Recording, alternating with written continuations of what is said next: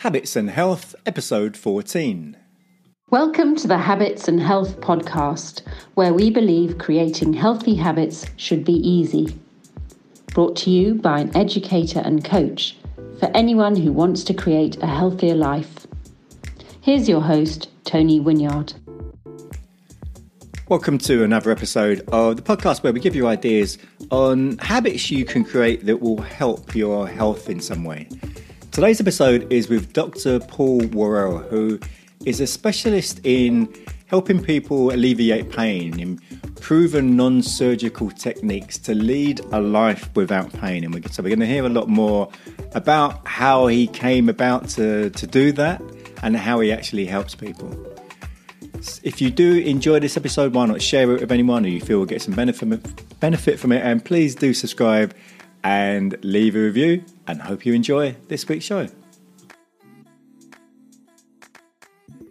Habits and health. My guest today is Dr. Paul Worrell. Did I did I pronounce that right? Yes, you did. Fantastic. How are you, Paul? Doing well. And you're in Dallas. Correct. And Dallas, how is Dallas today? Uh, you know, it's rainy, but um, tolerable. And what is it that you do, Paul? I'm a family practice physician. Mm-hmm. I'm board certified in family medicine as well as sleep medicine, but I have a particular interest in seeing to it that people don't live with pain. And how long have you been specializing in, in those areas? I've been working with that for 40 years. Wow. Okay. So you're pretty experienced. Yes. What was it? What was it that attracted you to that in the first place? You know, years ago, I had a fall on the ice, and for 10 years, every day I had back pain, some days worse than others.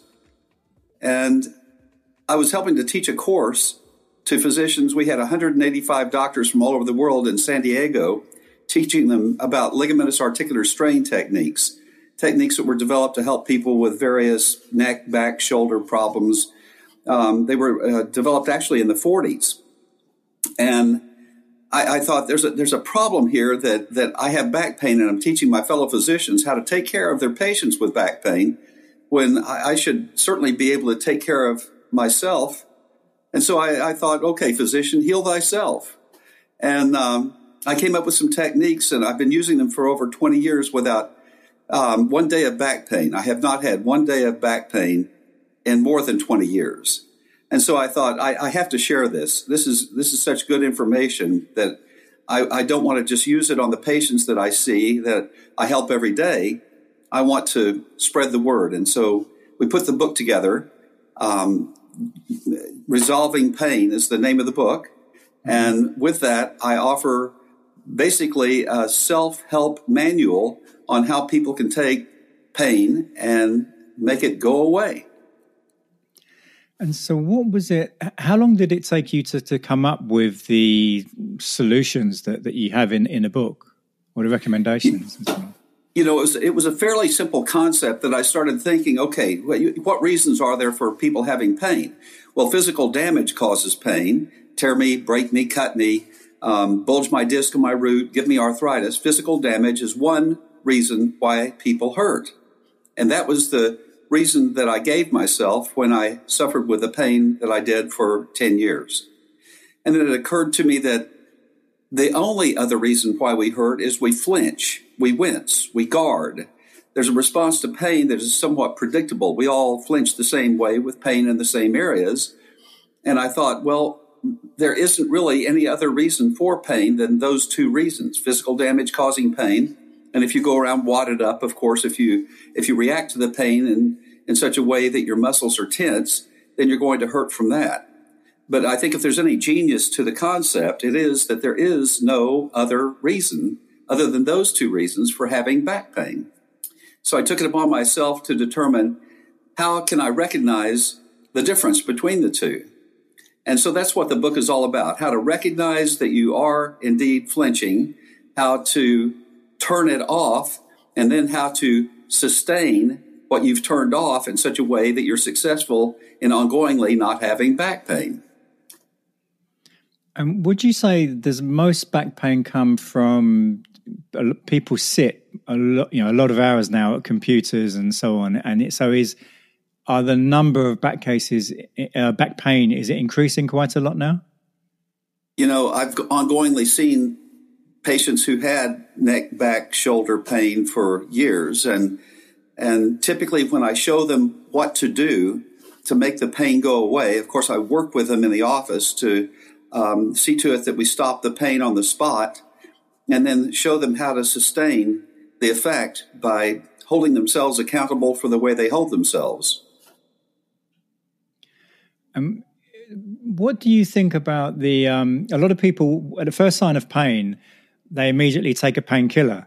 To you know, rather than trying to find out what is causing the pain, they just would take a painkiller instead. What What do you think about that sort of um, reaction that a lot of people have?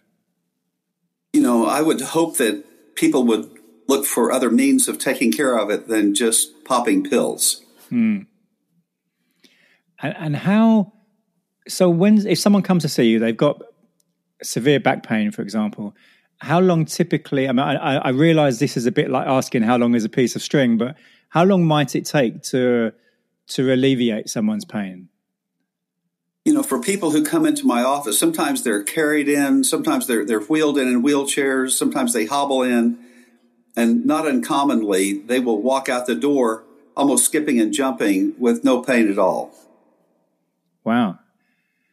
And so, what is it that, I mean, because a lot of people go to see what chiropractors and osteopaths and so on. So, what is it you're doing that, are you doing something that's similar to, to what those people are doing or, or something very different? Well, I do what you think of as classic manipulative techniques on my patients. And and sometimes I give them injections of something to help calm them down because when people are in the throes of severe pain, it's difficult to negotiate with a self protection mechanism. And that's really what I do. I have to be able to negotiate with the body.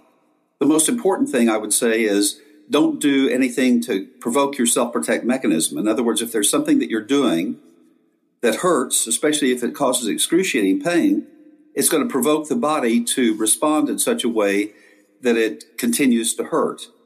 So, this primitive self protection mechanism is designed in such a way to keep us from uh, dangerous situations. As, as, the, as the car door slams, you don't have to stop and think about pulling your hand back out of the way to keep your fingers from being crushed. You just automatically do it. Hmm. The problem is that pain, no matter what the reason, is interpreted by this primitive mechanism as an assault. And when you're assaulted, of course, you run and you have nowhere to go, and I call that a flinch. The difference between using the term spasm and flinch is that spasm is a word that you would use for a victim. And I, I ask my patients to roll up their sleeves and take on a position of being a competent problem solver. They have to figure out how to recognize that the pain is just the information that they need to turn off the issue of how the body responds predictably to pain. It is human nature that says, when I hurt or think I'm going to hurt, I actually hold myself in a way that makes me hurt. Mm, yeah.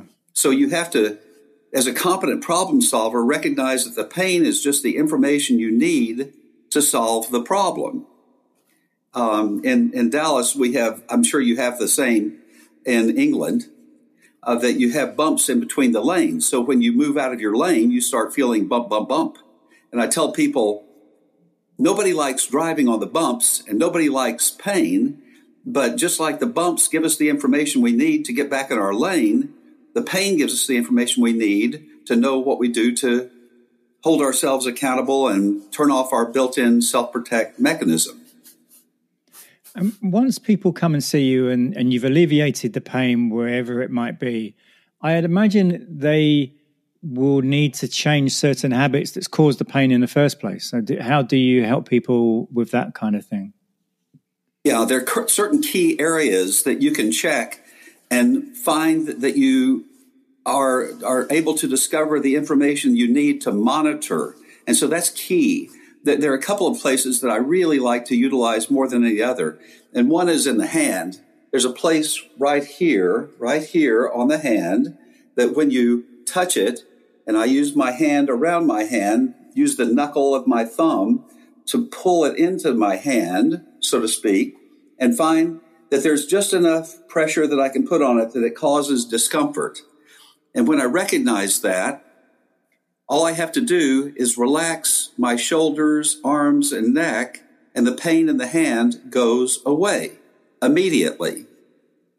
One only this this podcast is audio only, so the people will, will be able to hear it, but they won't see. I mean, I can see you now, but when you were describing this, no one will know where. So could you could you be able to explain it? Whereabouts on on the hand is it? Yes, at the at the base of the thumb, where the wrist comes in to the base of the thumb, is where you'll find a place that's tender, almost as if you were trying to shake your hand from the backside.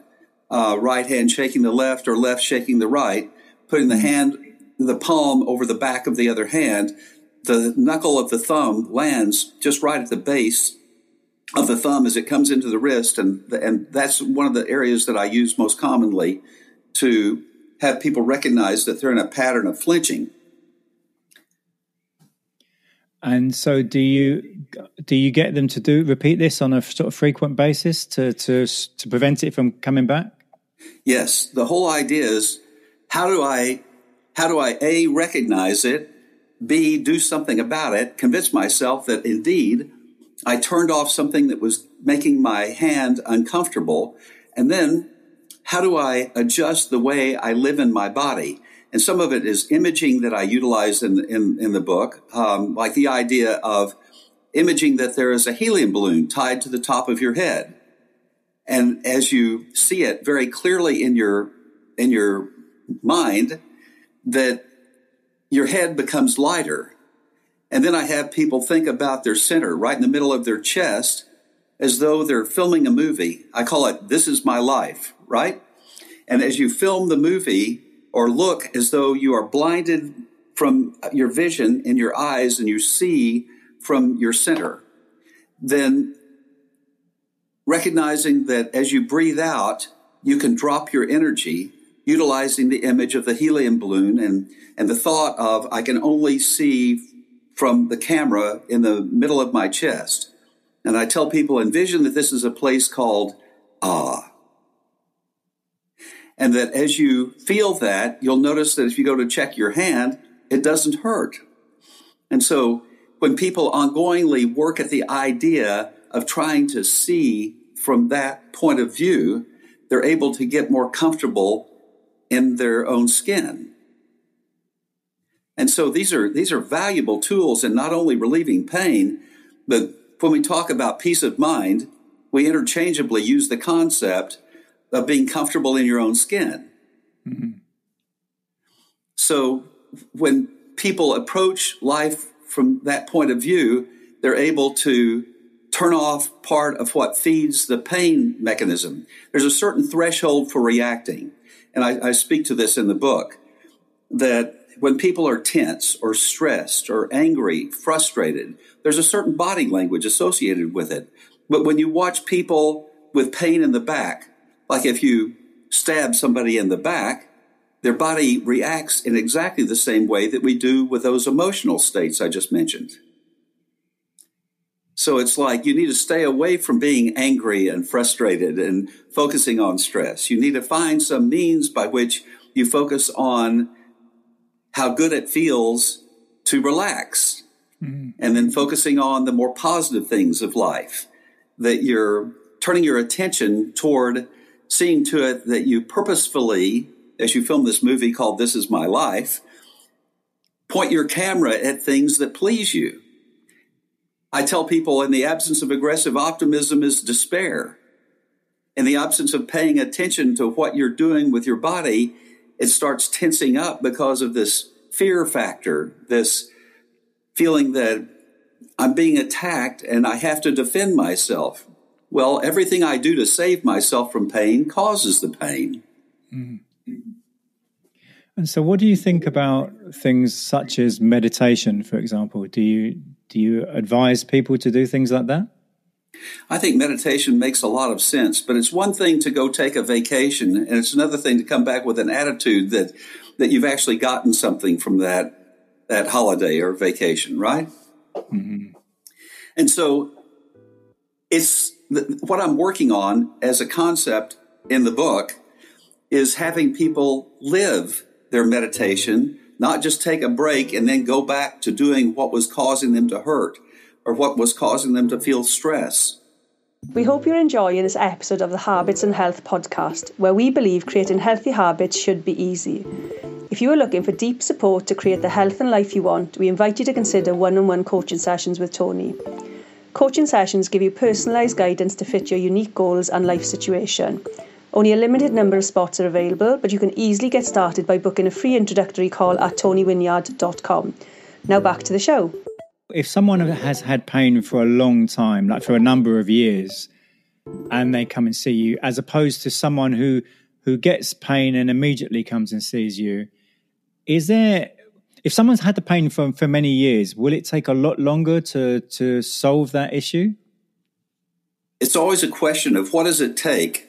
Um, I talk about what um, what size hammer does it take. Well, it depends on the size of the nail right? If right. it's a, if it's if it's a railroad tie, you need a sledgehammer, right? And so for people who are physically stronger or spiritually stronger, let's just say more stubborn stubborn personality types, more aggressive personality types, they're going to have to work harder than someone who is of a weaker spirit. So people who are physically weaker can find fatigue in the muscles. I, that, that should bring me to the next point.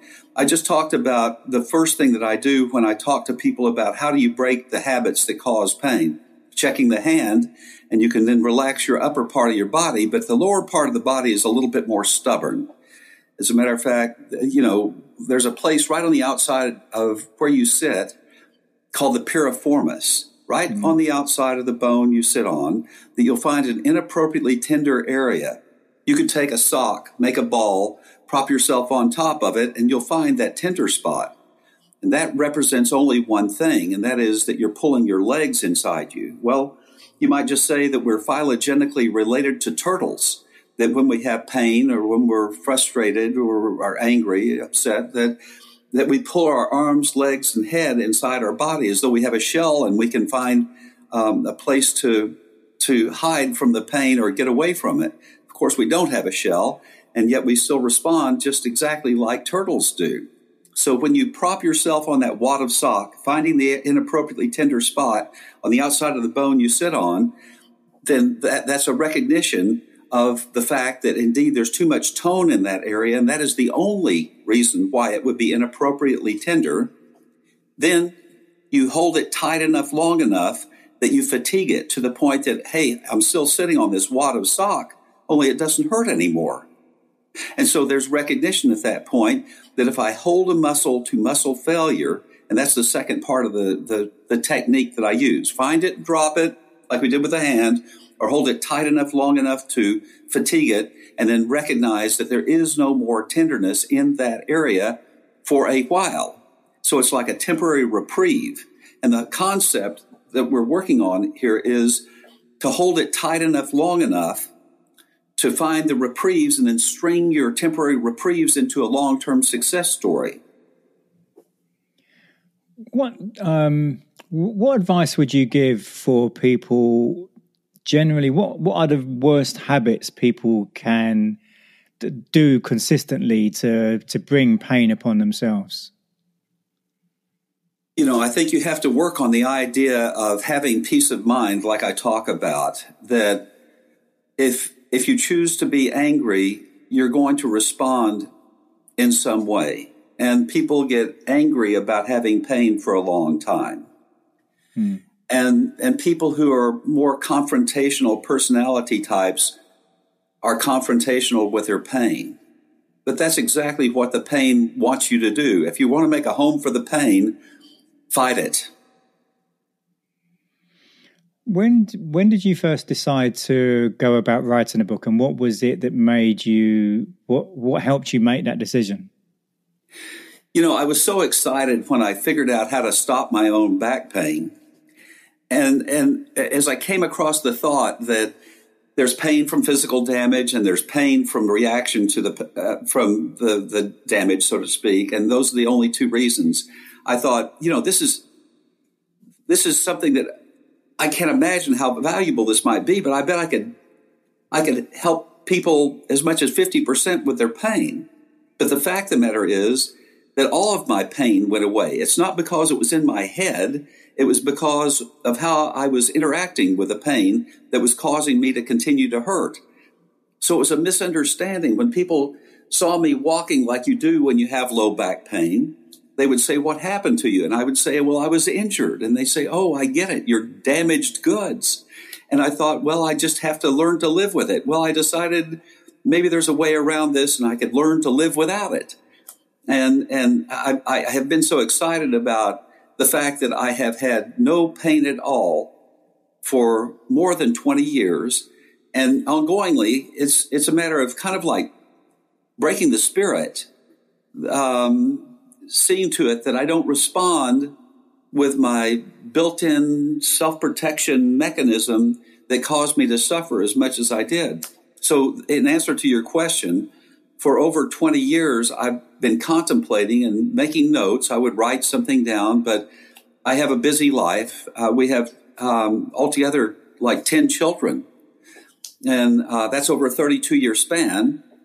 And, and so I, I have plenty on my plate with a practice where I have 30 employees, um, at extended hours, family practice, and then my uh, work in sleep medicine as well because of um, my my interest in that that I really didn't have a lot of time to sit down and put it all together. And so there were pages I would work for a few hours here and a few hours there on putting it together. But finally, I had to come to a point of synthesizing everything, organizing it, and putting it in such a way that it was digestible. And so that just came to pass in this past year. And how did you find the the process of actually putting it all together into a book? You know, I found someone to help me organize, and and that was that was the key to making all of this happen. Is getting someone who um, who helps authors put their thoughts together in such a way that they can publish something and and share the information with other people. And what's the reaction been like since you since the book was published? We've had really good response. I'm I'm, I'm very excited to have my, my. Of course, I have the books here, and I have them on Amazon for people to be able to pick up. And um, we've we've had great reviews, and and I and I knew I knew what would come of it if I could just get the information out there and share it with people.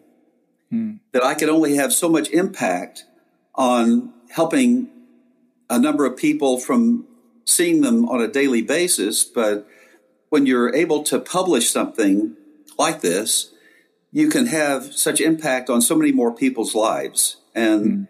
and I'm just, I'm just wanting to share that information. You mentioned that as well as working in pain, you also uh, do a lot in sleep. I mean, they seem to be very different areas. How, how is it that you ended up doing those two two different areas? You know, uh, honestly, I have a lot of interests. Um, I take care of um, a lot of diabetics, hypertensives, hyperlipidemics. I have extensive um, background in advanced lipid testing, as well as the art of taking care of various endocrine problems. Um, I've delivered over a thousand babies in my first 15 years as part of building the practice. Never lost a baby. Um, I do surgery every day. Um, I set broken bones. I take care of colds, sore throats, venereal disease, COVID, um, pneumonias, um, various skin issues across the board. I have I have a lot of interest, and so when people come to me, not uncommonly, I may have a problem list of fifteen different things that I want to take care of at that visit, and you know, understand their time limitations.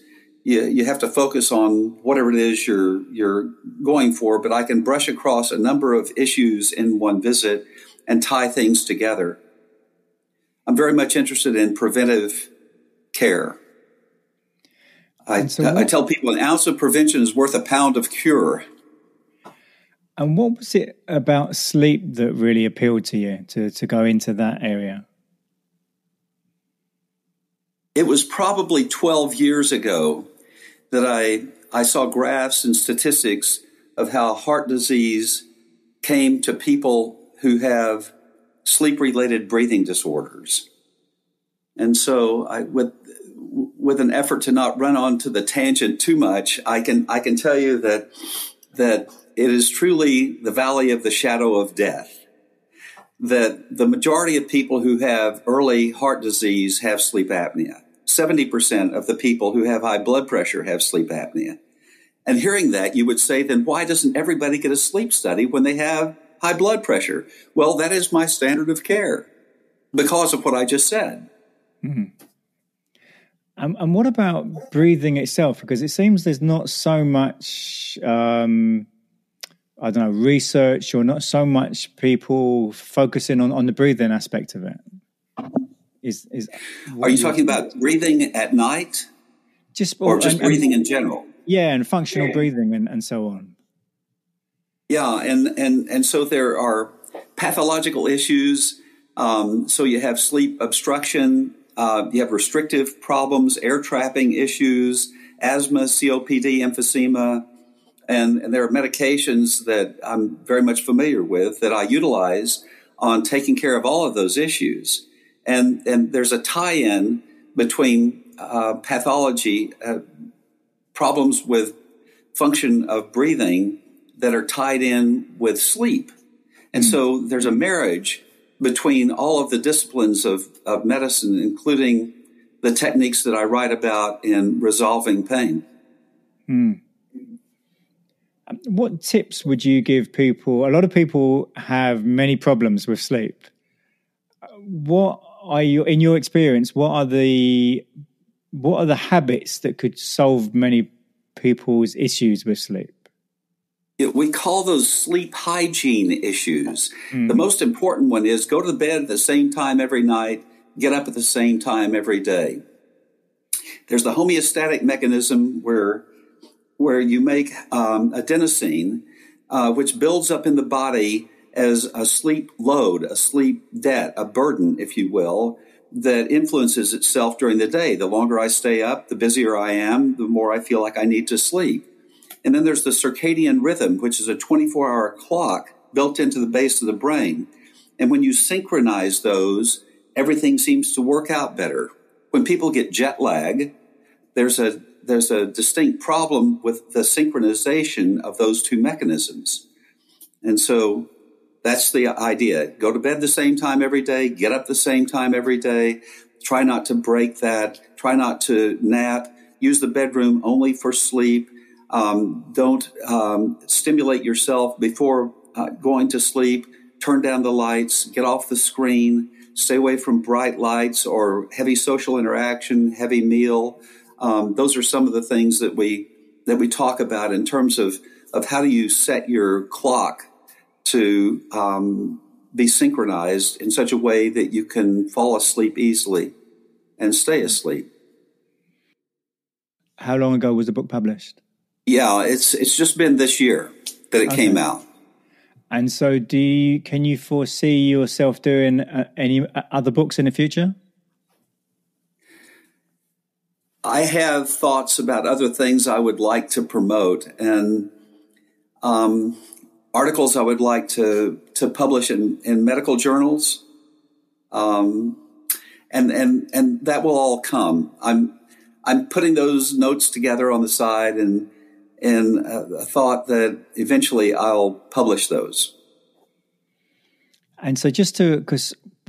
Can you repeat the title of the book? So I don't think we've actually talked about the title of the book. Resolving Pain. And so it's available on Amazon and all major bookstores, I presume.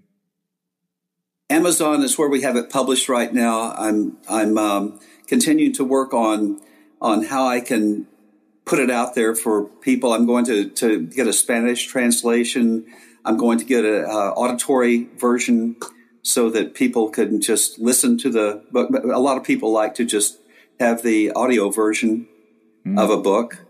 Mm. And if people want to find out more about you, Paul, where would they go to?